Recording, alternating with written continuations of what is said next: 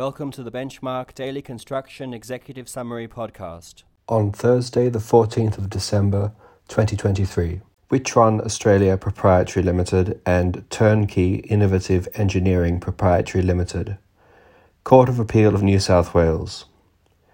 An email from a principal to a contractor did not give sufficient reasons for refusal to pay to constitute a payment schedule under the Building and Construction Industry Security of Payment Act, 1999, New South Wales. Thank you for listening.